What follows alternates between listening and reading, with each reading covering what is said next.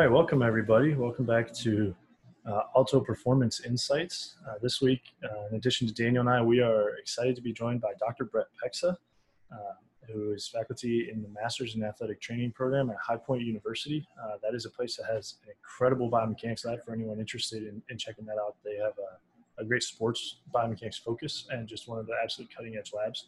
But Brett, it's great to have you. Yeah, thank you so much. I'm, I'm excited to be here, excited to talk with everybody. Yeah, for sure. And we've asked uh, Brett here actually to to join us for kind of our first breakdown of a research article. Uh, he was a lead author on a paper recently, "The Influence of Baseball Training Load on Clinical Reach Tests and Grip Strength in Collegiate Baseball Players."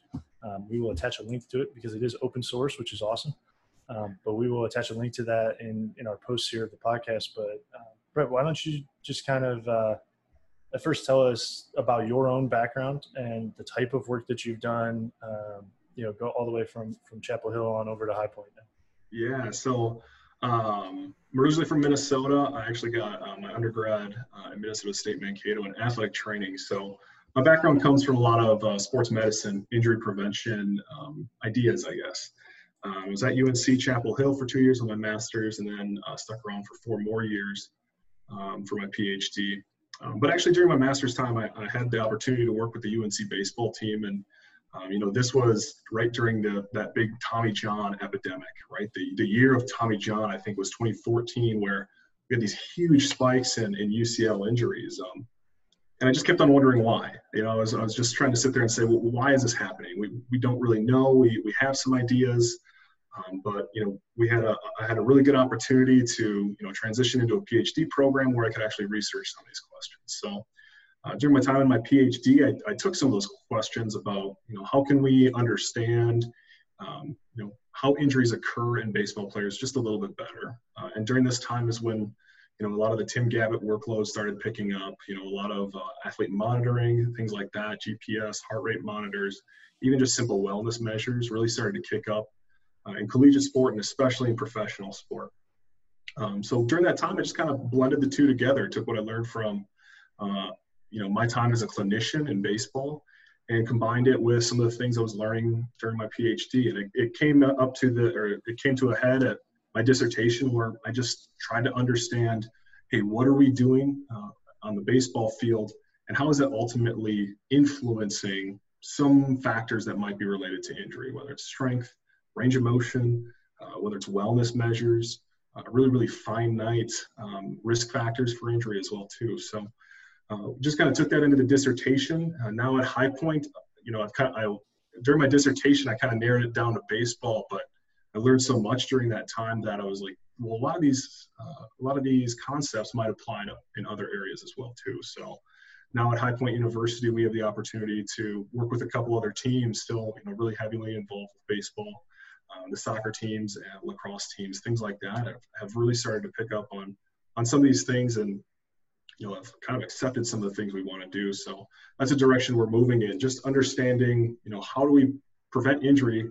Um, I always say in athletes, but especially at a college level in student athletes, right? They're uh, high risk individuals because they have so much training load thrown on them, but they also have school load, they have personal lives, they have a lot of these other things that play in with them too. So um, that's a lot of where my area, or that's where a lot of my uh, research really lies right now.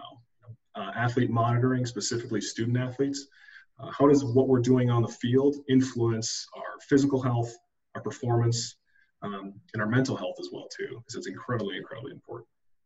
Yeah, for sure. It, uh, it's a cool kind of path, and like, like you said, it's also interesting um, at a school like High Point, going from such a narrow dissertation to now then broadening back out in a, in a teaching as well as a research role, as opposed to keeping it so focused. Yeah, it's really nice because you know with some of this stuff, it's so it's so new that we can take actually some of the things that we're learning and, and try to implement and try to move it into some of our you know didactic education right um, i teach a class called optimizing athletic performance uh, for our athletic training students one of the big things that we want to do is just teach basic athlete monitoring techniques you know whether it's uh, picking up an srpe understanding what that is uh, or maybe looking at gps data right what is a band right what is what does it mean when this person had you know 3000 or 300 meters of really high speed running uh, what kind of changes that mean physiologically as well too so um, a lot of things that we like to take from the research, use as education purpose uh, at High Point. That's very cool.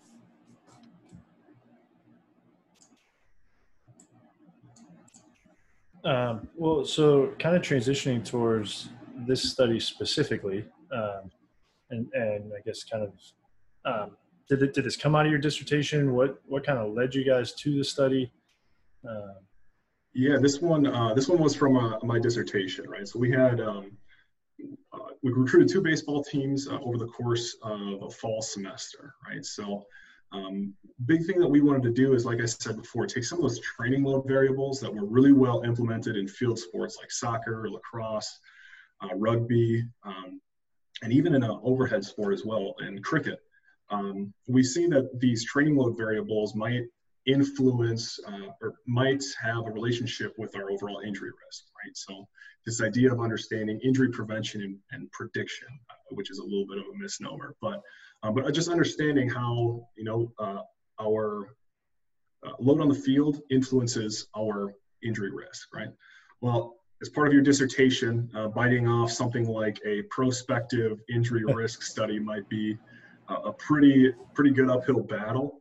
Um, so we kind of thought a little bit differently about it. Said, okay, in baseball specifically, in the research, we have some really nice, well-defined variables that might be uh, linked to injury. Right? We know that uh, range of motion at the shoulder, strength at the shoulder, um, have been somewhat prospectively have been prospectively linked to injury.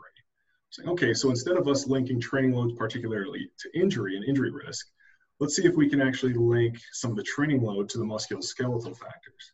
And again, my background in athletic training, hopefully I can understand when someone's musculoskeletal factors are changing, such as strength and range of motion, so I can intervene prior to that getting to the point of where it's actually completely, you know, in a tank and I end up getting myself injured. Um, we took some of the information previously uh, from actually a master's study of mine and um, another study that I did during my PhD. So what we wanted to understand was in baseball players, just around a single pitching bout, right? What are the changes in their what are the changes that happen to their arm? What we ended up finding was that some of the range of motion variables don't recover for about two days post pitching, right? So, and they're not huge changes, right? We're not talking about 10, 15 degrees. We're talking about, you know, three, four, five degrees uh, of difference, right? Well, if we continue this over the course of a season, all of a sudden we start stacking those two, three degrees on top of each other. And halfway through the year, now we're missing 10, 15 degrees if we just let it progress naturally. And we're setting again, we're right in that injury risk territory as well.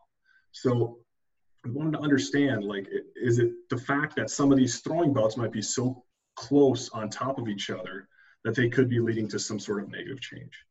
Um, so that's where we got the idea for this study, right? We wanted to understand how is their activity on the field really influence um, their overall musculoskeletal factors, right?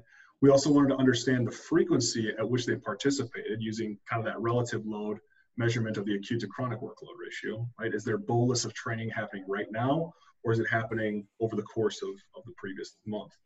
Um, and then the last piece that we really wanted to get at too was okay, is this actually an arm specific load or is this a load that we are experiencing just as part of training, right? Baseball players are not just throwers. That's the one thing that I want to tell every coach, athletic trainer, strength coach out there, right? Like if you're only training the arm, you're missing like, you know, 75% of the rest of that athlete, right? You, you've got to be able to you know, have a strong lower half, your motor. You got to have a strong, firm core that can transfer that energy upwards. And then you really have to have an arm that's going to hang on for the ride a little bit right? The reason we see so many arm injuries um, up in the upper extremity is because it just it's moving the fastest out of our entire body, right? It's hanging on for dear life as we're creating all this power from the lower half and just transferring it upwards. Um, so it could be that we are, you know, maybe training at a very, very high level in that lower half, and that could be leading to some sort of changes in our upper half as well, too, right? So um, throughout this paper or throughout this entire study, we wanted to ask, you know, those specific things, right? What's their load? How does their load affect them? How does the bolus of load affect them? And is it the arm or is it the whole body that we're really trying to get through as well too? Um, with that, then we kind of had to develop a couple different ways to collect upper extremity load, right? Um, unfortunately, my dissertation uh, wasn't funded, so we had to use some uh, some pretty some somewhat unique um, methods to get at some of that stuff. Right, self-reported throws, um, you know, simple RPEs and things like that. Uh, the body-specific loads that we collected were very SRPE, all right, session RPE. Right, how long were you on the field? How difficult was practice? From the upper extremity, we said, how many throws do you think you made? And how difficult were those throws? right? Talking with baseball players and doing some of our pilot testing, they told us like, hey, I can be on the field for two hours shagging BP, but it's low intensity stuff, right? I'm out here just jogging side to side, picking stuff up, dropping it in the bucket, and that's it. They said at the same time, I can go throw a 75 pitch bullpen in 20 minutes, right? And a little quick, but I could throw a high volume bullpen right. very quickly and exert myself in, in this really quick time. So um, we want to get both of those, right? Just understanding, just trying to collect external load doesn't paint a very good picture. Um, and then on top of that, we didn't just want to use pitch count, right? Baseball players are not just throwers, so uh, are not just pitchers. So um, we wanted to understand all loads, right? All throws, whether it was if we said if it was uh, over 90 feet, or sorry, if it was over 60 feet, it counted as a throw, right? Um, so the intensity piece behind that, how difficult or how intense was your practice today, was our angle at trying to get some of the, trying to get towards, okay, what are these high intensity throws overall then? So that's kind of how we ended up breaking it down, right? We have obviously an arm and a, a dominant and a non-dominant arm on each player. Um, we started, we, one thing we thought about getting and we did collect was swings. Um, ultimately, we decided against doing a lot of that because the time on the field would be um, you know, more of our external load, and then their body specific RPE would really be their um, internal load for uh, their body specific variables there. So that's kind of how we got to this point. Those are the method. Those are some of the things that we thought about uh, as we move for, forward. Um, and then, you know, it was just saying, okay, we have our tools, we have our methods. Let's do it, right? Let's do it over a competitive season. Let's do it, you know, I would have loved to do it during a spring season, um, but there's so much volatility. Guys' heads are in all different places, and you know I would literally be trying to herd cats at that point. So um, it'd be a little tough to to try to sit there and say, okay, we're going to do this during a spring season when you guys when your guys' heads is far more on you know the pitcher that Georgia Tech is going to roll out against you rather than hey, I've got a log some of the stuff alongside of it too. So um, so we decided within the fall season we were uh, going to implement some of these things. Uh, we piloted it for a little over a year beforehand, um, and then when we finally implemented it, you know, actually an opportunity came along where um, a Division two school said, "Hey, they heard about some of the stuff we were doing." I called their coach and said, "Hey, what do you think?" He's like, "Come on down. You know, just you know, it would be cool to, for us to see some of these things. It'd be interesting for us to see this as well too." Um, so, you know, we kind of got a little bit of difference, right? We have this really highly competitive Division One school. We have this really highly competitive Division Two school. Um, so it's when we ultimately ended up putting it in there and saying, hey, let's, uh, you know, we have the people, we've got the methods. You know, let's let's put it in, put it into uh, practice and, and kind of see what happens at the same time.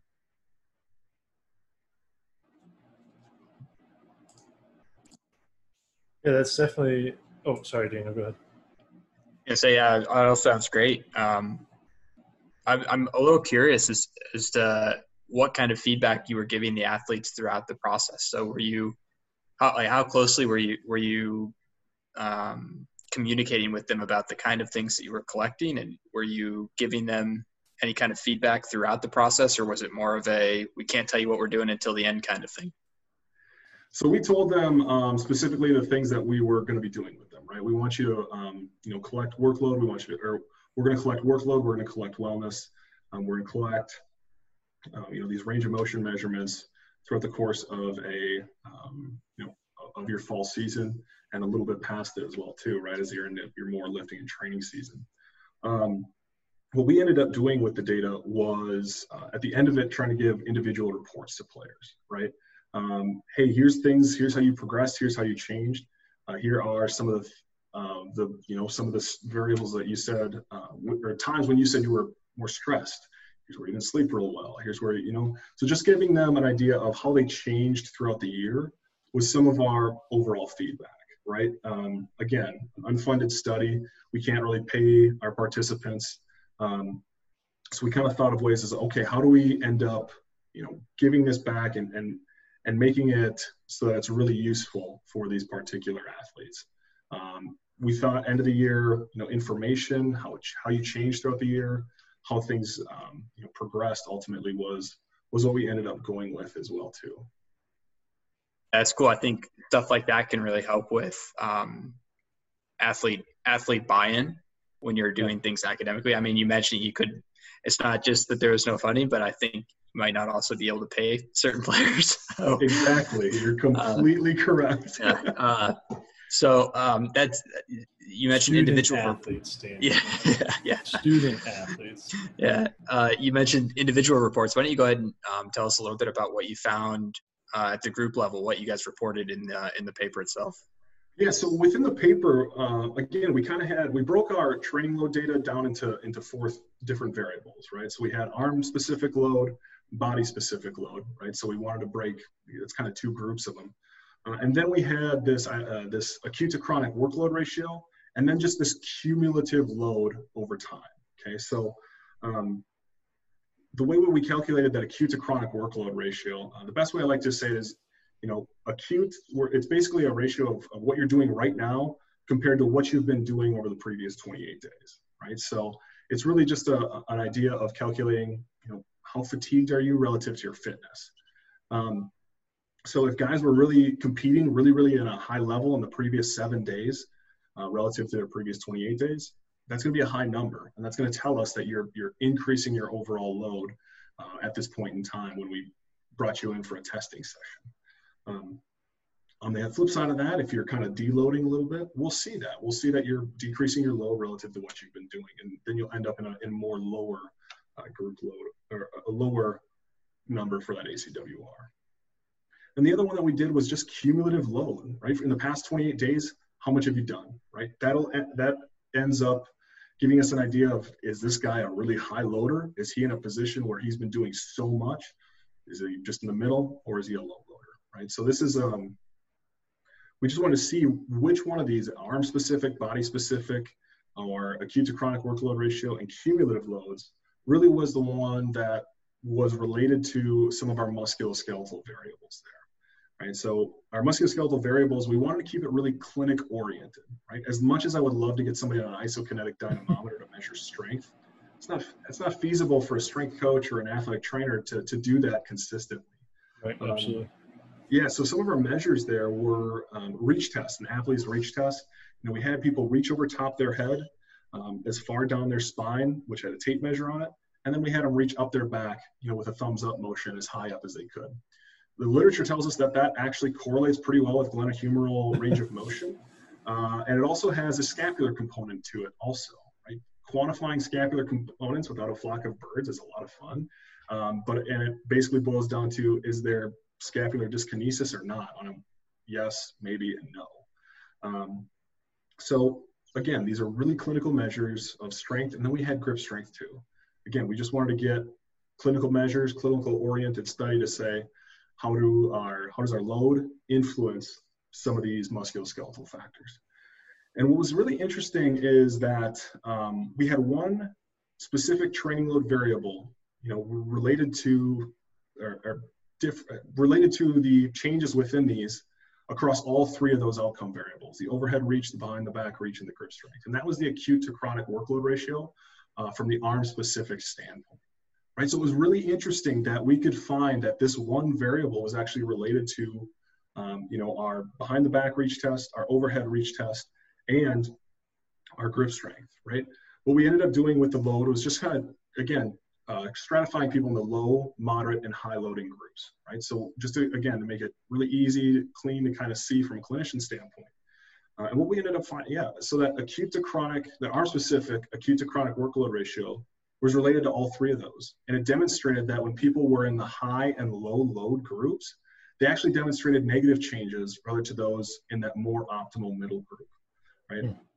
Um, when you read some of the acute to chronic workload rate, uh, ratio literature, they talk about this, this uh, you know, uh, this U-shaped curve, right? Where these people in this high load, this high ACWR group, and this low ACWR group, um, those are the ones that are at risk for injury. But those people in the sweet spot that are loading right where they're supposed to be, those are the ones that are ultimately going to be, you know, uh, performing well. And again, it was just really interesting that we could kind of see that all these, this arm-specific acute to chronic workload ratio was able to differentiate between all three of those groups uh, and all three of those um, outcome variables as well, whether it was the overhead behind the back reach test or grip strength. Yeah, it's so interesting that inverted U, uh, I guess you could also call it kind of a Goldilocks zone. Yeah, um, yep. It shows up so often in so many, oh, so, so, many different yep. scenarios.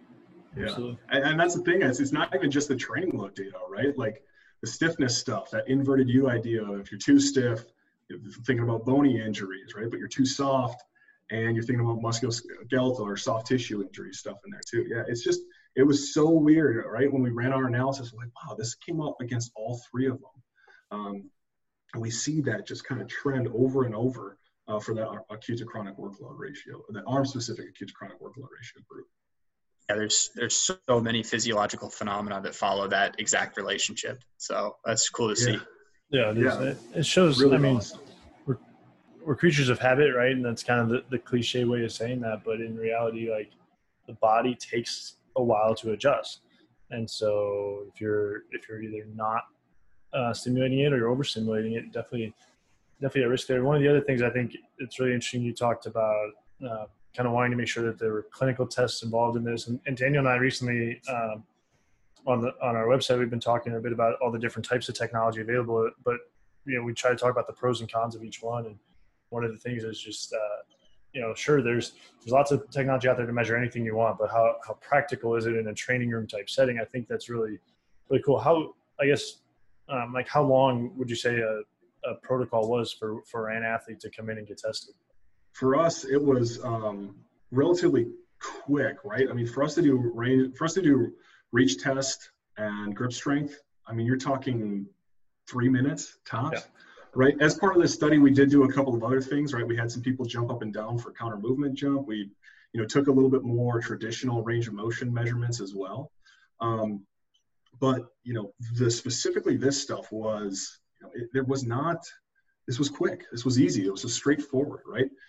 right? The only problem, the only problem with some of this stuff is that it's it's it's global, right? There, we're not minutely saying, hey, this is what's changing, right? Like if I look at a reach test, I can't tell you the overhead reach test specifically. I don't know if a change comes from uh, a change in scapular movement, a change is from a change in you know glenohumeral movement, uh, or if it's a you know a true change in maybe even elbow flexion ability, right? Like each one of those joints and each one of those areas is, can influence that outcome.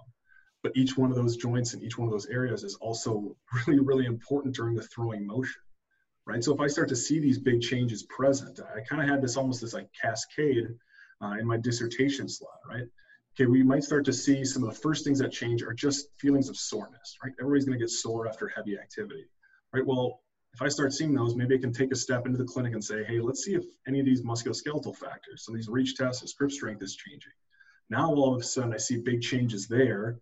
I might take you one step further, get you on the table and take a true internal, external rotation, maybe some elbow flexion, right? Maybe I might watch your scapula real quick or I might, if I have the ability to put a handheld dynamometer, maybe I'll do that too. So it's this idea of each little piece leading to the next one and saying, hey, am I, I don't want to miss anything. I don't want to miss, if this guy's has now lost, you know, it's mid-season, he's lost 15 degrees of internal rotation or external rotation. Well, as a clinician, I can change that, right? I can adjust that before his next start, or I can adjust that before he gets on the field, or I can go talk to coach and say, hey, uh, he can DH tonight, but let's give me a day or two with them you know, we got an off day tomorrow. Give me a day or two with them. Let's just flesh this out. Give them a couple days to to figure this out. So um, that's how we kind of put this stuff in play, right? We want to, if we see a small change, it might lead us to something else and say, hey, let's just investigate and make sure I'm not missing anything. Yeah. Uh, that makes that makes a ton of sense, and I mean, you you started to hit on kind of one of one of the other questions we had, which is why why is it important to monitor load? This this concept of acute chronic workload is is taking off in a lot of athletics, um, but definitely in baseball and in basketball. I mean, this load management, right? It's it's kind of the buzzword yeah. in the NBA. Yeah. Um, I mean, obviously right now things are very different with the bubble, but the last couple of years, that's been a huge thing. Uh, and so, in addition to, to the injury risk and, and return to play aspects, um, what are kind of the ways in which people are typically monitoring load these days in, in athletics, um, both at, at professional levels, but also, I mean, for, for any of our listeners that, that maybe are working with high school athletes or, or you know parents, what are ways in which they can kind of keep eyes on this stuff because it is related to injury risk as you've been talking about. Yeah, hundred percent. You, you think about what a lot of our finite load measurement tools, right? Things like global positioning systems, local positioning systems, accelerometers, heart rate monitors, things like that, right? Professional sports, college sports now, those are becoming pretty common to see uh, and, and, implement, right? But at the same time, they're so expensive, right? You're yep. talking five, 10, 15, even $20,000 for these systems. Uh, and it's great to protect that collegiate student athlete, but you know, I think last time we looked, we have over 18 million, you know, youth and adolescent athletes out there who are competing at really high levels and really enjoy the sport, right? So we, if we can find a way to take some of these, again, some of these really finite training load measurement tools and translate them to some more basic concepts, that's what we're looking to do. Uh, currently at High Point, if we don't have a wearable, if we don't have anything like that, and even if we do at times, we just want to start with the absolute basics, right? Uh, Carl Foster out of uh, UW La Crosse uh, put forward this idea of just session rating of perceived exertion. Okay, and he just has this idea of okay, what you do during activity comes down to two things, right? You have your external workload, and that's what you're doing, right? All sure. of us could go out right now and we could run six miles, right? For Daniel, that might be pretty easy. Chris, you and I, I don't know. Maybe, no, maybe um, not. I'll meet you at the water table.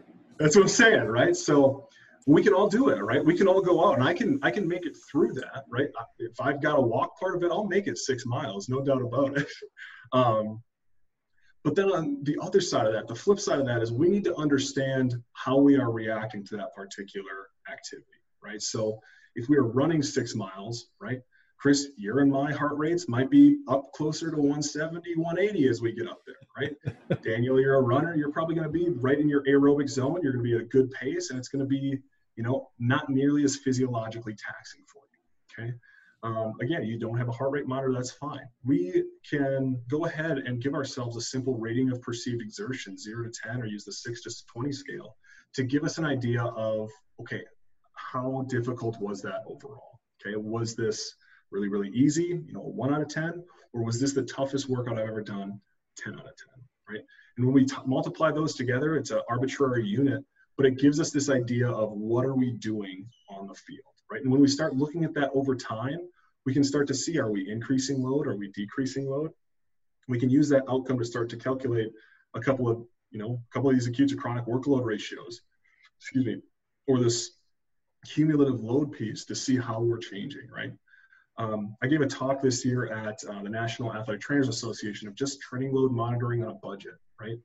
It comes down to, right, how do you, can you just capture some sort of external load, steps, time, throws, right? If you have a soccer practice and you know it's 90 minutes, it's right there, right? Your athletic trainer, your strength coach puts down 90. At the end of practice, when everybody's stretching, right, on the back of the clipboard, you've got the zero to 10 scale. You say, hey, how difficult was practice today? You give me a zero to 10 you just go to each athlete. It was a five, it was a six, it was a seven. Um, what we've actually started to implement too is uh, some of those surveys on uh, an iPhone or a smartphone okay. um, through Google Forms, Microsoft Forms. Um, uh, from a research level, we use Qualtrics just because we have a little bit more flexibility. It's covered by IRB. Um, so we talked about just hey, have the every single one of your athletes knows how to use a cell phone. I swear to God, they're on it all the time. right? So at, put something on it that you can use. Hey, after practice, tap this little link. You know, uh, give us how long you're on the field. Give us how difficult practice was. The nice thing about using those surveys is that there's no bleed over effect, right? You guys could have all put six, but I thought that was really tough, so I'm gonna put nine, right? If I hear that in practice, you go six, you, you know, Daniel goes six, Chris goes seven. I'm like, oh yeah, it was, like, it was a six, you know, it was a six even though I'm in the corner huffing and puffing, making sure to say I, I stay on my feet. Right. That's um, what I was just I was just going to ask is about and when even the effect of you know the coach being there or or whatever else. Yeah. Uh, yeah, a ton of that stuff, right? Even, uh, you know, if a strength coach is there too, you know, you don't want to you don't want to seem weak in front of a strength coach. Right. Um, so there's a lot of variables there, but at the same time, um, you know, we want to collect this data in a meaningful way. Okay, so and, and be able to collect it consistently, reliably, right? So if for your organization it's best to do it paper pencil, that's fine. If you can find a way to get it onto a Microsoft form or a Google form, hey, that's great too. The nice things about the forums is the fact that you can actually take and work with Office 365 or you can work with uh, Google Data Studio to start to put some of that stuff into printouts for yourself. Right? Viewing this stuff through graphs and through visuals, because then you can really start to comprehend data. You can look at a chart all day long and try to say, oh yeah, I'm seeing these trends. The minute you put that thing in a line graph and some and some some scatter charts, all of a sudden you're like, okay, look at that. My sleep quality is garbage when I'm not, uh, or when I'm really really high loading. So, um, just start with the things that you can collect, right? Start with an external load measure, but also get that internal load measure, right? Whatever those two things might be for your particular organization, that's where uh, that's the starting block is just saying these are the two things that are really important to us. Yeah, it, it sounds sounds like you're saying quantify it, right? And and simplify it. That's it. That's and it, that's, right? Uh, I think part of what we really strive to to show people is possible. Yeah, and it is right. And there's a the heart rate monitor, right? You want to go get a heart rate monitor? Go for it. That's fine. But we there's data out there that says heart rate and RPE are relatively related, and they can give us a, a, a relatively good measure. Sure. Plus, some of that stuff is subjective, and you can start to understand that if somebody's really telling you that, hey, this was a difficult practice, right? They're ready, willing, and able to admit that. Like we've got to, you know, as a clinician, I've got to take that into account and be like, wow, they really are struggling. And it's clear to see that now too. I'm wondering too, Brett. I mean, this stuff is definitely collectible, um, and it's def- it's definitely stuff that uh, people outside of the academic realm can work with relatively easily. I'm wondering, in your experience, what's it like getting athletes to buy into this kind of thing? What's it like getting them to um, actually care about their data? One of the biggest things that we tell um, we tell coaches, strength coaches, and athletic trainers is it all comes down to trust, right? Like you can, you know, trust it. It's you um, gain it in ounces but lose it in gallons, right? So the minute that you take some of this data and you use it to punish someone, it's over. You might as well pack it up, call it a day, right? But if you're going to use this to enhance your practices, right? Maybe you're seeing that your team is really sore today, or you've been working at a really high level these past seven days. You're like, wow, we've been working really hard. I'm okay with taking a day and saying, hey, maybe we back down just a touch. You know, uh, let's give ourselves a little bit of, um, you know, a, a bit of a rest day, and then when we come back across the weekend, we're ready to hit it. We're ready to go. Uh, and we can really, you know, hit this. It's just some simple stuff of soreness, right? Are you sore today? Are you fatigued? How are you sleeping? Then you really get a good idea because you know what they're doing, you know how they're reacting after the fact, and then you can really start to make some changes. And it's not changes even to the practice schedule, right? You can say, hey, these, you know, we got some really bad hamstring soreness today you know, athletic trainer, can you actually take us through a warm-up protocol or strength and conditioning coach, can you take us through a warm-up protocol to make sure that we're prepared before we really start technical work, right? I don't want people doing drills while thinking about, oh man, my hamstrings are so sore, right? We really want to have that attention on the task that we're doing rather than on some of the nags, some of the aches, and some of the pains. Um, so it, it, it's, I think that as you're using this data and if you're showing your athletes that you're using this data for their benefit that's the first best step that you can take right? Say hey here's what we're collecting and here's how i'm using it on the back end even if it's just one day out of the week. Um, you know it, it goes miles to athletes right? Even now at high point we have athletes that are like oh man yeah coach came to us today. He said hey looks like you guys are a little uh, a little sore not quite as ready um, let's go ahead and you know we're going to take 10 minutes before practice but then after that we're going to hit it really hard right? So i need you to be able to find a way to get in the headspace to really practice at a high level here today. Interesting. That's that's cool and it's cool hearing those kind of uh, stories of application. Um, we're starting to to come to the close here, but something we've we've been doing that we want to continue with each of our guests. Uh, in in just kind of a minute or less, uh, kind of general synopsis, where where do you want to see the field of, of athlete monitoring and, and workload tracking go in the next you know three, five, ten years? Yeah, I would. Um, I love that we have GPSs. I love that we have heart rate monitors. Um, I really wish that you know all of our strength coaches and clinicians can start to realize there's some really basic tools that we can use to at least get a start on some of these things, right? Maybe it's workload tracking with internal and external loads. Maybe it's wellness tracking from a sleep, fatigue, readiness, stress, soreness standpoint. Um, you know, maybe it, it's something completely different, uh, just a, a step counter on a phone right? Because some of these things are the things that we can't see, right? We can't see when an athlete is really struggling with something not related to sport. But if we can start to pick up on some signals, start picking up on some signs, that's going to enhance our practice, right? Whether we're a strength coach, whether we're an athletic trainer, whether we're a head coach or assistant coach, if we can start to pick up on the small things and we give ourselves the tools to pick up those small things, I mean, we're going to make a change across, not just at the pro level, not just at the college level, but we're going to make a difference in high school, you know, and adolescent athletes. And hopefully, you know, that keeps us healthy, right? That keeps us in sport. That keeps us, you know, uh, tied to some of the things we love moving forward. So that's hopefully where I see it go, and it's hopefully where uh, we can kind of get to in the future. Uh, that's great. Uh, so before we sign off, Brett, uh, why don't you and tell our audience where they can find out more about you or, or get in touch with you? Yeah, so my uh, I've really enjoyed Twitter. I was actually Shelby Peel works at High Point University. And now we were talking about how much we love Twitter today. Um, but uh, Twitter is the best. Uh, if you want to interact with me at Brexa, B R E X A one seven, uh, Brett Pexa. You can find me on there. There's not. I don't think there's any other Brett Pexas in the world, so I feel lucky. Um, but uh, you can find me on there. Always, my email box is always open. Uh, if you have a really pressing question and I don't answer it, email me again. That's not disrespectful. I'm, I'm here for it. I, I, like seeing, I love interacting with, uh, you know, clinicians, practitioners, people who are seeing things and, and want to make a difference. Uh, you know, as a professor in our athletic training program, right? If this is something that really speaks to you, come on out, right? We have, you know, a lot of opportunities as an, in our athletic training education program.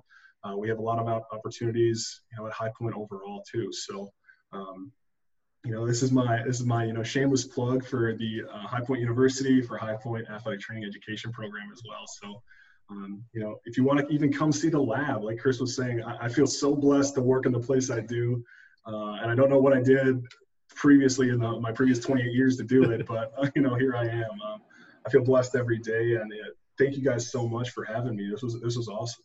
Yeah, absolutely. Um, it's been been great talking to you, and thanks for walking through some of some of your research and and the applications of it. Um, and we'll, we'll definitely include include some links here in in the uh, posts. But uh, that's gonna wrap it up for for this episode. So Brett, thanks again. Daniel, it's good seeing you as always. Um, and everybody be sure to check us out on social media and at altosportsperformance.com.